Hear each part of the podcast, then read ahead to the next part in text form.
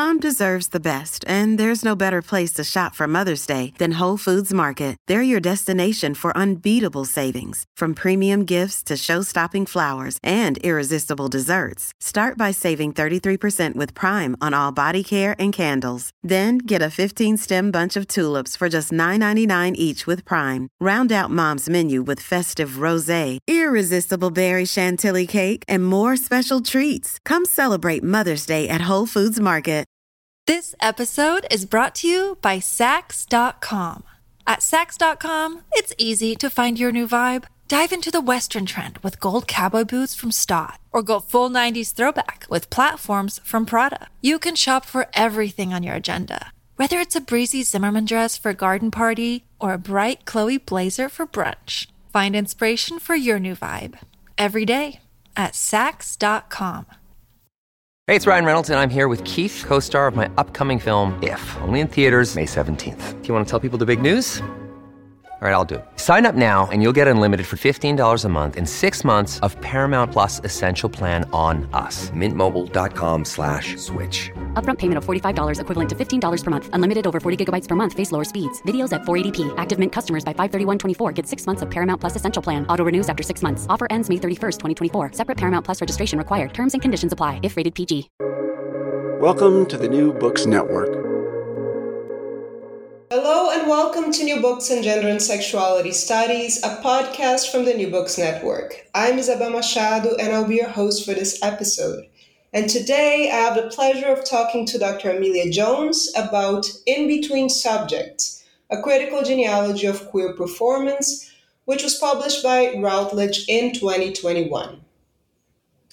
In Between Subjects is a study of the connected ideas of queer and gender performance or performativity over the past several decades, providing an ambitious history and crucial examination of these concepts while questioning their very basis. The book traces how and why queer and performativity seem to belong together in so many discussions around identity, popular modes of gender display, and performance art. Drawing on art history and performance studies, but also on feminist, queer, and sexuality studies, and postcolonial, indigenous, and critical race theoretical frameworks, it seeks to denaturalize these assumptions by questioning the US centrism and white dominance of discourses around queer performance or performativity. Dr. Amelia Jones is Robert A. Day Professor and Vice Dean of Academics and Research in Roski School of Art and Design at the University of Southern California. Her recent publications include Seeing Differently, A History and Theory of Identification and the Visual Arts, and Otherwise, Imagining Queer Feminist Art Histories, co edited with Erin Silver. The catalog Queer Communion, Ron Athey, which she co edited with Andy Campbell, and which accompanies a retrospective of Athey's work at Participant Inc. in New York City and ICA in Los Angeles, was listed among the best art books of 2020 in the New York Times. Amelia, welcome to New Books in Gender and Sexuality Studies. Thank you. I'm super happy to be here. I'd like to begin by asking the authors to share with us their book's origin story. So tell us how did this book come about? Yeah, I talk about this a little bit actually in the introductory parts of the book. It's I'm, I've always thought about the way dominant discourses come into being, and uh, thankfully, kind of came of age of, as a scholar when post structuralism was a very big thing in graduate school. So the model of Foucault and the genealogy was really helpful as I started to read more and more queer theory in the 90s and started to be more aware of how narrow those discourses were. Uh, then I moved to England in 2003. And of course, when you have a distance from a discourse, from the centers of where it uh, is dominant, that affords an amazing opportunity to kind of crystallize that critical point of view. So in England, it was very clear that, for example, queer theory was perceived as a North American phenomenon. So that really, as I said, helped crystallize a framework where I could look at all these texts that had become canonical, really, in critical thinking around gender and sexuality. And I could see how specific they were to not just North America, but especially the United States, and even more narrowly, uh, mostly a white point of view based in urban areas to get very specific. So that was really a kind of almost instantaneous um, shift in framework that then pushed me forward. I was working on the book Seeing Differently at the time, which is a history and theory of identity in relation to the visual arts. And so this was kind of a side interest that was complementary to that, which I then ended up developing further as I finished Seeing Differently.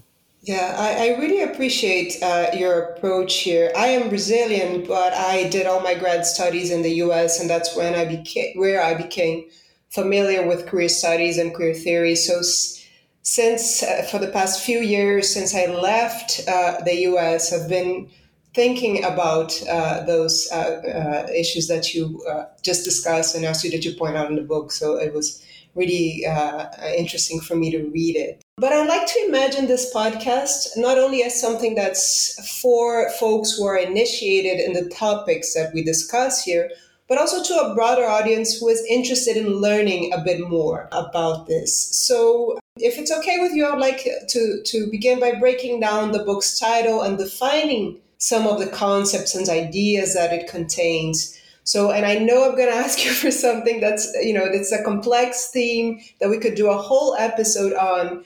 But could you give us sort of a, a brief introduction to anybody who's not familiar with these discussions? What would be the difference between performance, performativity, and performative? Oh, yes, that's very complicated. um, and as you know, I have a whole chapter called performativity. So, yes. I mean, really, perf- it's there are no fixed definitions of any of these terms. They're constantly changing and uh, being debated. Performance is a term that's been in the English language, you know, since the early modern period. It applies to anything from the obvious kind of theatrical performance that is a very standard high art affair but in the mid 20th century, there started to be a join between certain anthropological ideas about performance and the more Western kind of theatrical ideas. And so by the 1970s, you have kind of a coalescing idea that performance, in the words of one of the people who founded performance studies, Richard Schechner, that, you know, it's any kind of twice behaved behavior. In other words, it's not just any human movement or gesture, but it's something that is done more than once with an eye towards having an audience. Um, there are lots of other definitions, but that's a very dominant definition because the performance studies discipline has been so influential. Uh, performativity and performative. So, in the 1950s, um, and again, it's I, I, talk in the book about how it's not a coincidence that these things are coalescing at the same time. That's kind of the point of the book is to show the interconnections. In the 50s, the um, British analytic philosopher who worked on linguistics, J.L. Austin, performed a series of lectures at Harvard in which he invented the term performative. So it was a very specific linguistic term that had to do with a phrase or statement that did what it said. So, in other words, the most obvious example, which is infamous and often criticized, is Austin saying, you know, if if a judge has the legal right to proclaim a, a marriage legally sound, when the judge stands in front of the two people and says, "I pronounce you um, husband and wife," that is a performative because it's literally legalizing a marriage. So it's doing what it's saying.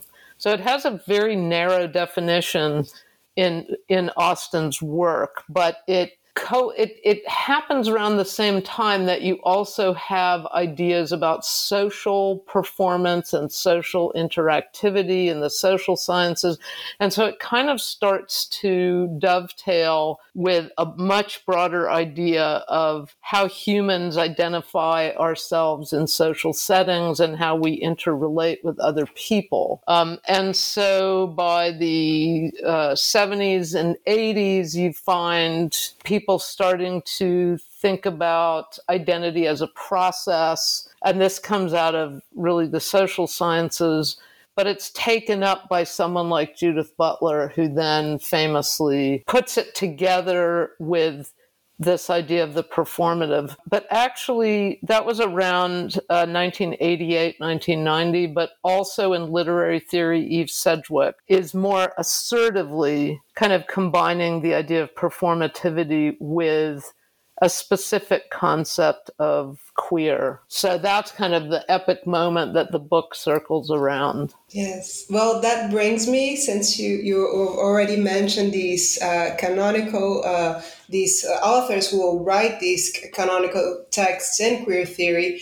Um, let's focus a bit on, on the term queer, because as you as you know, as you show here, it means different things to different people in different times and places. So I'd like you to tell us what does it mean in the context of your book and what makes a queer performance queer? Ooh. um, I mean, you know, again, it's an unfixed term. So the book really is tracing the complexities of these terms. It's not trying to pin them down. It's kind of the whole point of Foucault's idea of genealogy. But queer is a word that's used even in the early 20th century it gets attached to people perceived as homosexual. Um, so you can find actually in the records of the los angeles police department them using the word queer in a pejorative way to talk about homosexual bathhouses and you know the raids that they were doing to arrest homosexuals. So that valence of the word comes into being, you know, around the same time, actually, if maybe slightly after the word homosexual becomes a word in the English language that's applied to people who are gay. Um, but it's in the mid to late 20th century that the term starts to be kind of reversed by people who self identify as gay or lesbian and use it in a more and more positive way. By the time you get to the late 80s, early 90s, this is the moment where the development of queer theory itself comes into being, and that's where the word becomes extremely common in academic discourse and debates around sexuality. Um, Teresa de Lauretis famously ran a uh, conference in which she crystallized that concept of queer theory around uh, 1990, 1991. So, again, entirely North American. And the super interesting thing about queer theory is that it really was dominated by women, um, women who identified themselves as queer. So, Teresa de Lauretis, Judith Butler, Eve Sedgwick, but the the histories of gay culture are dominated by this kind of work of white gay men. So all of them are white. Most of them are academics. Um, but you have this very interesting kind of gender divide within those histories. Um, and the trans discourse is we- woven throughout all of these discussions. Sometimes it gets conflated with queer, sometimes it gets distinguished. And of course, in the present moment, I think it's quite distinct and quite particular. Yeah, uh, but uh, as you, I think you mentioned here that there are no quintessentially queer performances. So, could you uh, tell us uh, about the performances that you analyze here, and what, what makes what made you include them in a genealogy of queer performances? Yeah, I mean that's the complicated question. Is if if you wanted to define a performance as inherently queer, in a sense, you would be completely betraying both the concept of queer and the concept of performative because the idea of inherency fixes meaning and value. So the trick is to try to understand how something is experienced as a queer performance or gets defined that way historically.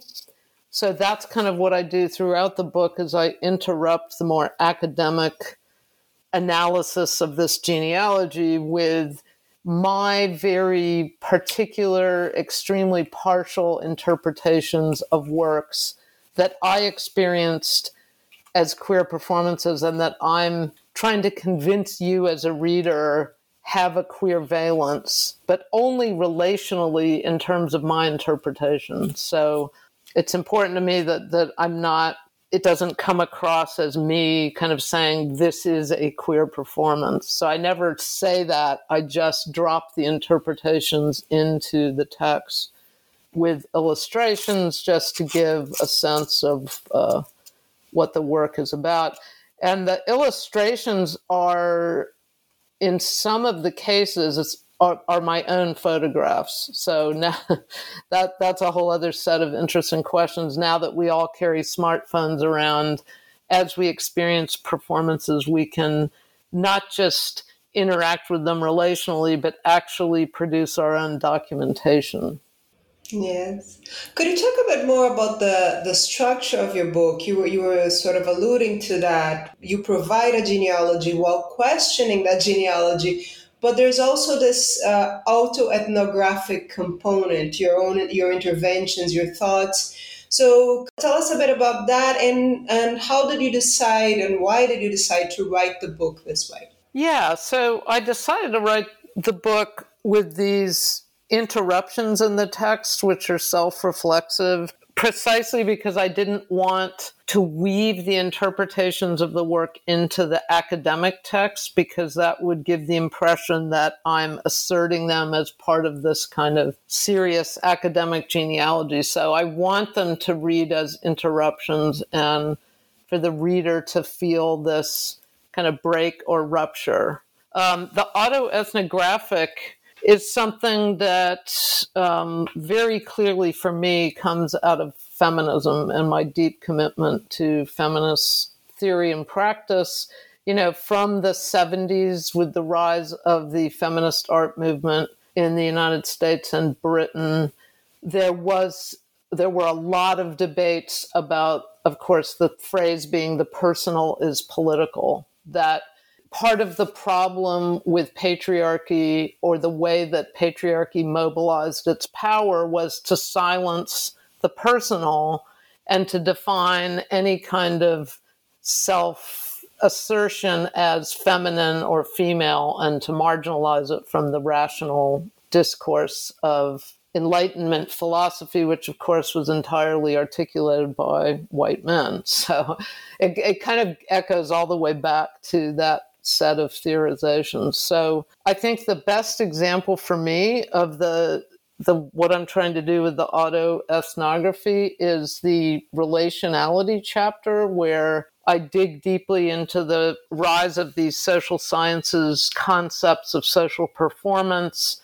and what um, social psychologists call interpersonal relations or interactivity. And so I was reading the classic performance studies sociological texts by Erving Goffman. But my own father was a social psychologist. And so my awareness of terms like interpersonal perception really, it's kind of like at the dinner table when I was a young person, I would have heard my father using those terms. He liked to talk about his work at the dinner table. So then I started to pick up some of his books, which I have around. And one of the first books I picked up on interpersonal perception started with an anecdote about his daughter, Amy, which was what I was called as a young person, and described an experience, an interpersonal experience I had when I first went to university. So it was like a brain exploding moment when I realized oh my gosh, this really is totally about me. That all you know, all scholarship in a way is a recursive loop back to the author, no matter how kind of um, distanced or objective we pretend to be. We're always performing knowledge in relation to our own experiences. And so that is one of the ruptures where I kind of present this moment of recognizing or remembering really because of course I had already read that book long ago. I had just forgotten about it. Um, so it's that moment of recognition of how much all of these arguments and all of these scholarly interests I have come from my experiences as a child growing up in the 60s when these social sciences discourses were not only quite popularly known, even in kind of magazines like Life magazine, but they were actually being discussed at the dinner table as I was growing up. So, you know, it's part of trying to argue that history, historical context is not just some kind of shell that we describe as causing cultural works to occur or ideas to arise, but that that context is lived and so, just like we talk about, or I talk about performance taking on value through these interactive relational interpretations, in the same way, history and culture are, you know, part of those circuits of value and meaning that are lived and embodied, and you could say are performative. This episode is brought to you by Saks.com.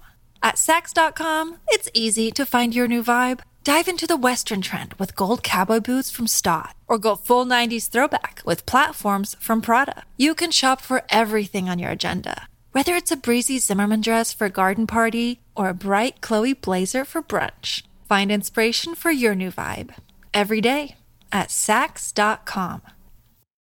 Exactly. And well, that brings me to some, something that I, I was really interested in reading your book.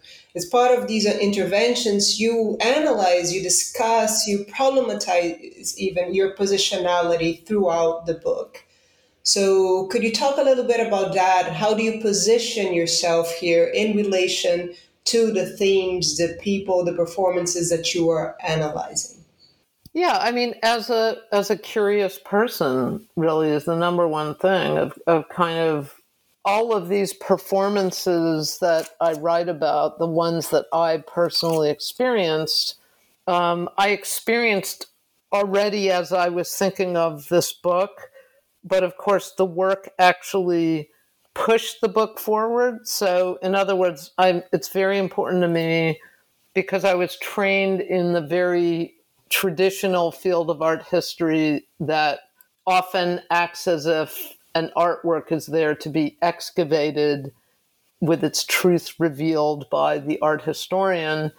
Um, that's anathema to me. So the kind of self reflexivity is about saying, no, actually, watching these works gave me the idea of the book. Like that, I'm not placing meaning on top of them. I'm suggesting that this is my experience of the work, and my experience of the work then helped me develop the ideas in this book. So that's a kind of overarching aspect of my scholarship that is really important to me that yes i'm totally invested in my own quote unquote knowledge but I'm also aware that my whatever my knowledge is is constantly being shaped by the works that I'm seeing, the people that I'm talking to, um, the books I'm reading, etc. So that's an overarching issue with all of my work, but it also I'm allowed to, or I'm I'm able to see the situation in that way because I've been engaged with works that are relational and because I've read a lot of philosophy and theory that also gives models for reading in that way. Um, so again, it goes back to my kind of having come of age within these complicated contexts that that do have something to do with rights and power and all the kind of larger political movements that have affected me throughout my life. So I also talk a lot in the book about how the rights movements from a US point of view, because that's what we call, for example, the rise of the civil rights movement um, and the post colonial and other movements in Europe, that you know, these movements have everything to do with the development of alternative modes of expression, such as performance art, that they're not just incidentally coming into being at the same time. So, again, I'm trying to de hierarchize the cause and effect of the way we tend to think about history when we write about culture. Continuing on this this topic, you mentioned here that the book was transformed, right, by your field work, but by your experience living in New Zealand, living and working and researching in New Zealand. Could you talk a little bit more about uh, a bit about that experience and how did it inform the book? I was really uh, curious about your, your discussion of your potential role as an appropriator or even as a colonizer of the performance culture that you discuss in this book as many of us who are investigating, who are writing about communities we do not belong to, uh, that, that made me reflect a lot about my own uh, position. So, would you mind talking a bit about those reflections that you make here? Yeah, for sure. Um, so, you know, I started by talking about moving to England. Um, after England, I lived in Canada and I made the cardinal error that Anglophones from the United States make of thinking Quebec was just like the United States.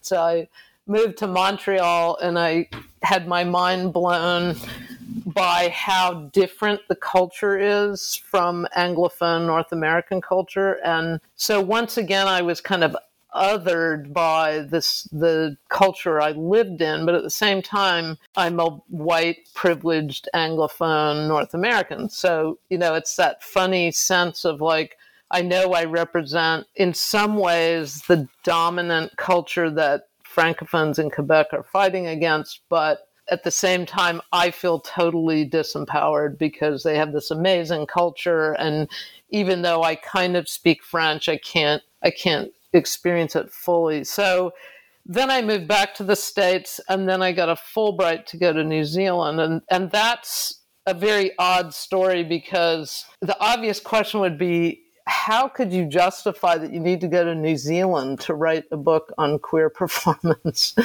Uh, which is a good question. And I phrased it to the Fulbright when I was writing the grant proposal precisely that that the book came into being through these moments of, of decentering that enabled me to see more clearly the limitations of queer and performance theory. And so that I had done quite a bit of research on New Zealand because my partner is a white person from New Zealand, otherwise known as a Pakeha. So I had a sense that it would be a really interesting context because of all the colonized parts of the world, New Zealand might be one of the most um, dominated by indigenous thinking and politics. So the Maori in New Zealand never gave up, they never ceded their sovereignty to the British Crown. They, of course, it was their land was taken and they were constantly mistreated and marginalized. But legally speaking, um, they have a treaty with the British Crown that gives them sovereignty, and they've really especially in the post World War II period, they've been able to reclaim a lot of political power and even land. So I was super interested in that particular form of a Anglophone, kind of again, part of the Commonwealth, kind of British dominant culture, but with a very, very vibrant and visible Indigenous culture. And indeed, when I got there, um, that was absolutely the case. And it was super exciting. I just happened to arrive in the middle of um, Pride Week and uh, immediately immersed myself and very, very recently, groups like New Zealand or Auckland Pride have ceded authority to um, Maori and Pasifika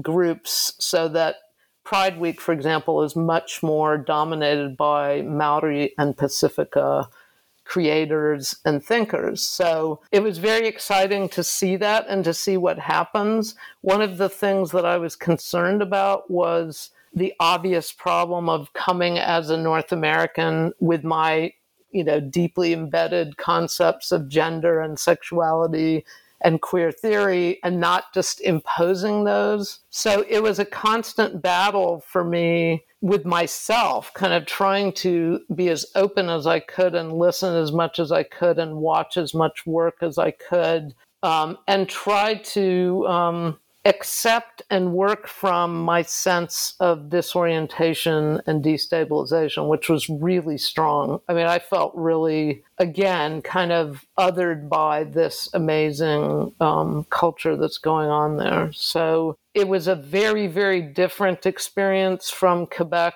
or Manchester, England, uh, in the sense that I knew I wasn't living there long term, um, but at the same time, I have a very strong personal connection through my partner whose family is there. So it was really, really powerful and ended up kind of dominating all of my thinking throughout the book. But the way that I dealt with it in the book is that I just more and more kind of moved towards the integration in the last 25 years of post colonial, decolonial, and critical race theory with performance and queer theory, which is appropriate because the that whole discourse really has become dominated by the brilliant work being done in those other areas. So it was a great way of kind of just segueing to um, more and more consciousness of race, indigeneity,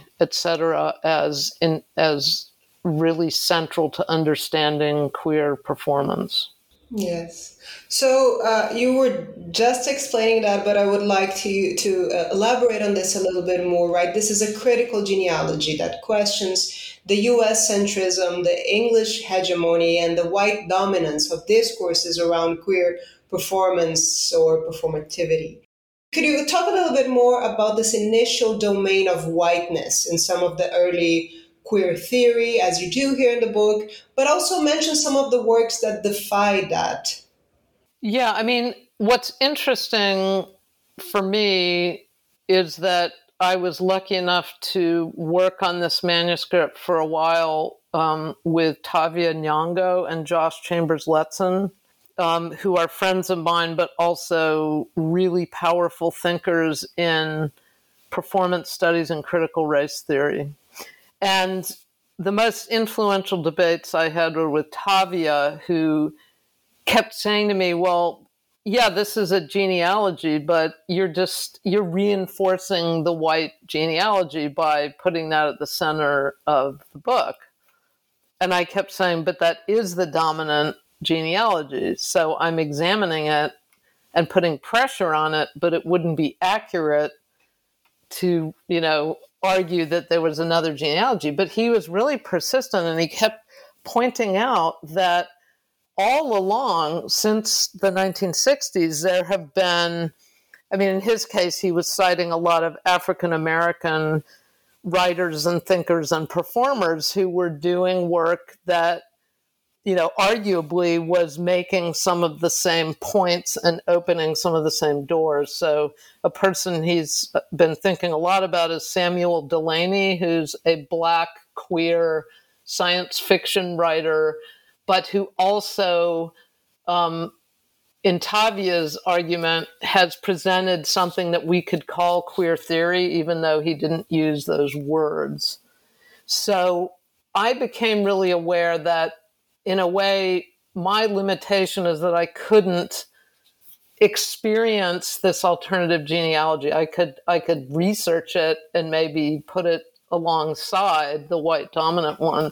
So I became more and more aware of, you know, my inability to escape my white privilege. And then the book, again, being in New Zealand was was hugely transformative because New Zealand is a place where post colonial and decolonial arguments are talked about every day uh, across cities like Auckland. It's literally something that is in daily conversation.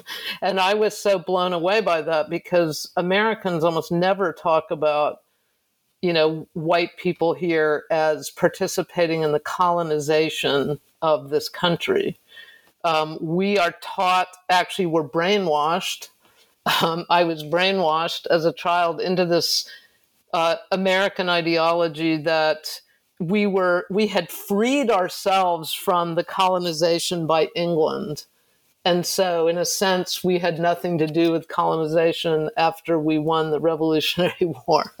and so, being in New Zealand and having all these conversations where um, Pakeha and Maori and Pasifika people were constantly talking about, well, what do we do with the fact that, you know, the white people aren't going to leave now, but we still want our land back and we want our culture back and like really mostly really healthy conversations there and it made me suddenly think about my own life and my family and the history of the united states differently.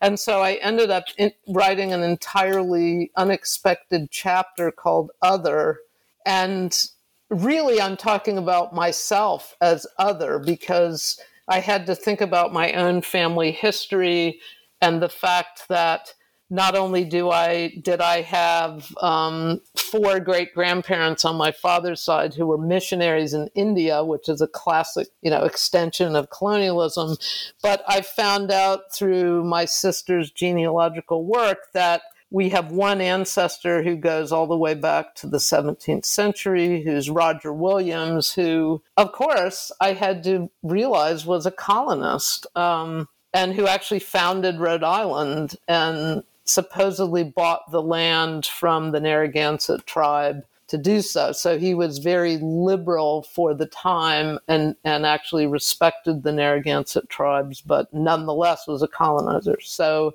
all of those things enabled me to then dig into the assumptions behind dominant queer theory and to kind of reframe it. So by the end of the book, the last chapter is called Trans, and it interweaves trans discourse with um, the performances I was seeing, especially by the group FAFSWAG, which is a group of Maori and Pasifika performers who mostly identify as queer and trans. So, but again, what does that mean? Because those are English North American terms. So it's kind of a negotiation of those impossible joinings that have resulted from migration and colonialism. Speaking of that chapter, this is yet another term that means different things to different people at different times and places. So, how do you use the term trans here? And uh, could you talk a bit about this discussion you have that I found really interesting on how this trans theory, but also ex- embodied experiences, complicate, sometimes clash with, but also enrich feminist queer theory? Yeah, very, very complicated. So there's a lots of different points of view, obviously, among people who identify as trans. There, uh, I mean, to oversimplify vastly, there are two extremes. There's the, in the US context, Caitlyn Jenner, um, who was Bruce Jenner and then transitioned very publicly on television uh, over the last decade and, and is a self-proclaimed, you know, essentialist. So she will say things like, "I was always intended to be an authentic woman." So there's a real desire to align with binary gender, to see uh, womanness or femininity as a kind of essentialist thing.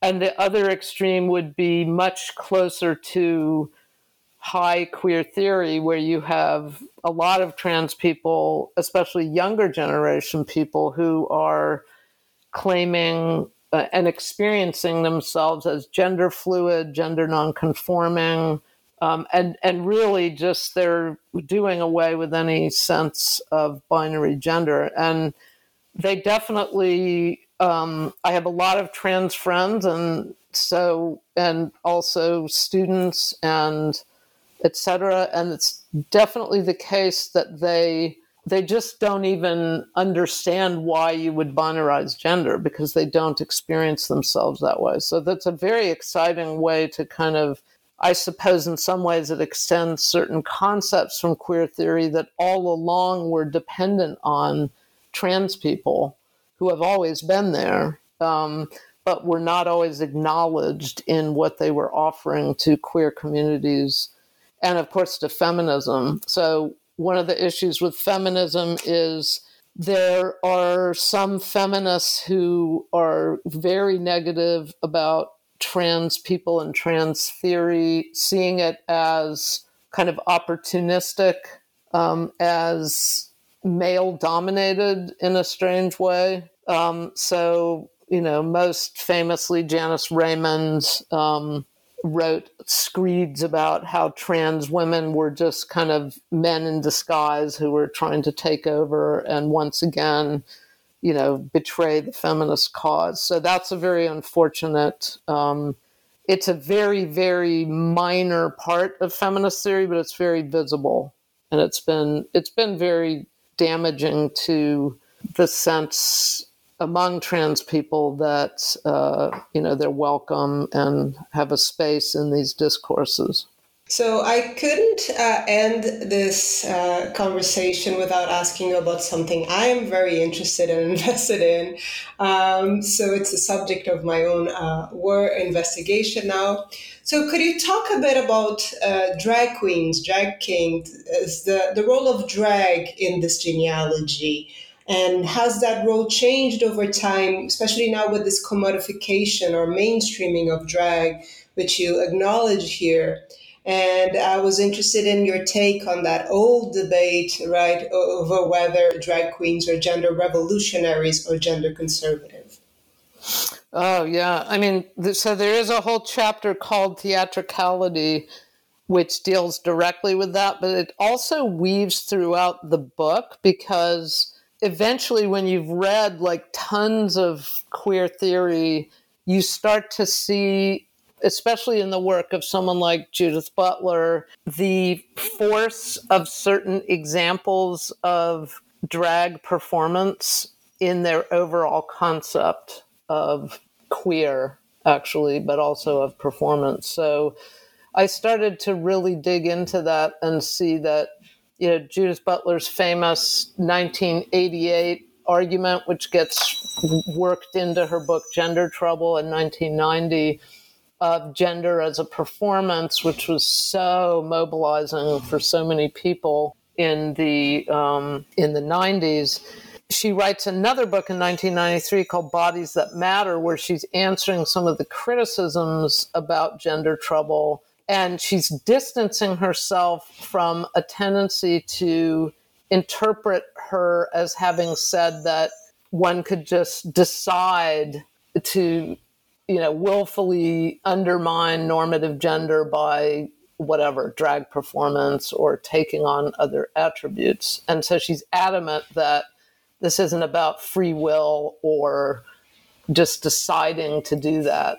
She never is able to resolve um, what exactly is happening because of the difficult question of agency. So you know, if we have no free will to, to perform gender in any way we want, then what do we have? Like, where does the impetus, for example, in the film Paris is Burning, uh, Jennie Livingston's film from 1992, which provides the locus for Butler taking on this argument in Bodies That Matter, that becomes kind of the ideal example for Butler and for a lot of people because the film narrates voguing and and drag performance within a, an of color communities in New York City. So it offers a very clear example of how certain communities would reach for this kind of celebratory self presentation as a way of well, not intentionally to undermine norms, because you know I don't think they were concerned with that necessarily, um, but that it effectively does undermine norms. So that example kind of haunts all of these discussions. So drag really is kind of central to not only mainstream conceptions of queer culture, but also uh, internal debates within academia. until you know until the point as you pointed out where you get to the 20th 21st century and you get mainstream television like RuPaul's Drag Race or the TV show Pose and Pose is building on Paris is Burning and Jennie Livingston is even a consultant so you know you're kind of popularizing drag in a way that um, is very compromising to the concept of it as subverting gender or subverting some norm, which Butler was arguing in the early 90s. So it is it it haunts queer theory, and it's certainly uh, this nexus of queer and performance, or queer theory and performance theory, is definitely drag as a huge part of those discussions. Yeah. And um, are you working on any new projects that you wouldn't mind sharing with us? Yeah, well, I have a show. Uh, you mentioned briefly in the bio, um, Queer Communion Ron Athey. The show I curated is actually still up at the ICA LA, and so that's a lit- you know a very literal example of my thinking around queer performance. It's a show of the creative life and performative modes of the artist Ron Athey. Um, so it, you know, builds on an archive, but also on my personal experiences of having seen him perform many times and on my personal friendship with him. And it's structured around the concept of queer community. Um, I'm also working on a book of manifestos about the structural racism of the art world broadly speaking, so including museums and galleries, but also art history and all of the discourses around the visual arts. Can we access that? Uh, your, your the work that you, said it's still uh, being performed or is still being showed. Can we access it virtually? The Ron Athey show. Yes. Um, it's not really available virtually, but you can go on the ICA LA website and certainly see installation shots. And very much hoping that the show will travel to uh, the UK, um, where people have are very excited about Ron's work, and there's a broad audience for it. Well, I hope I, I get to see it sometime, and I'm looking forward to your uh, next book. But thank you so much for taking the time to talk to me today. Thank you so much for having me. I really appreciate it.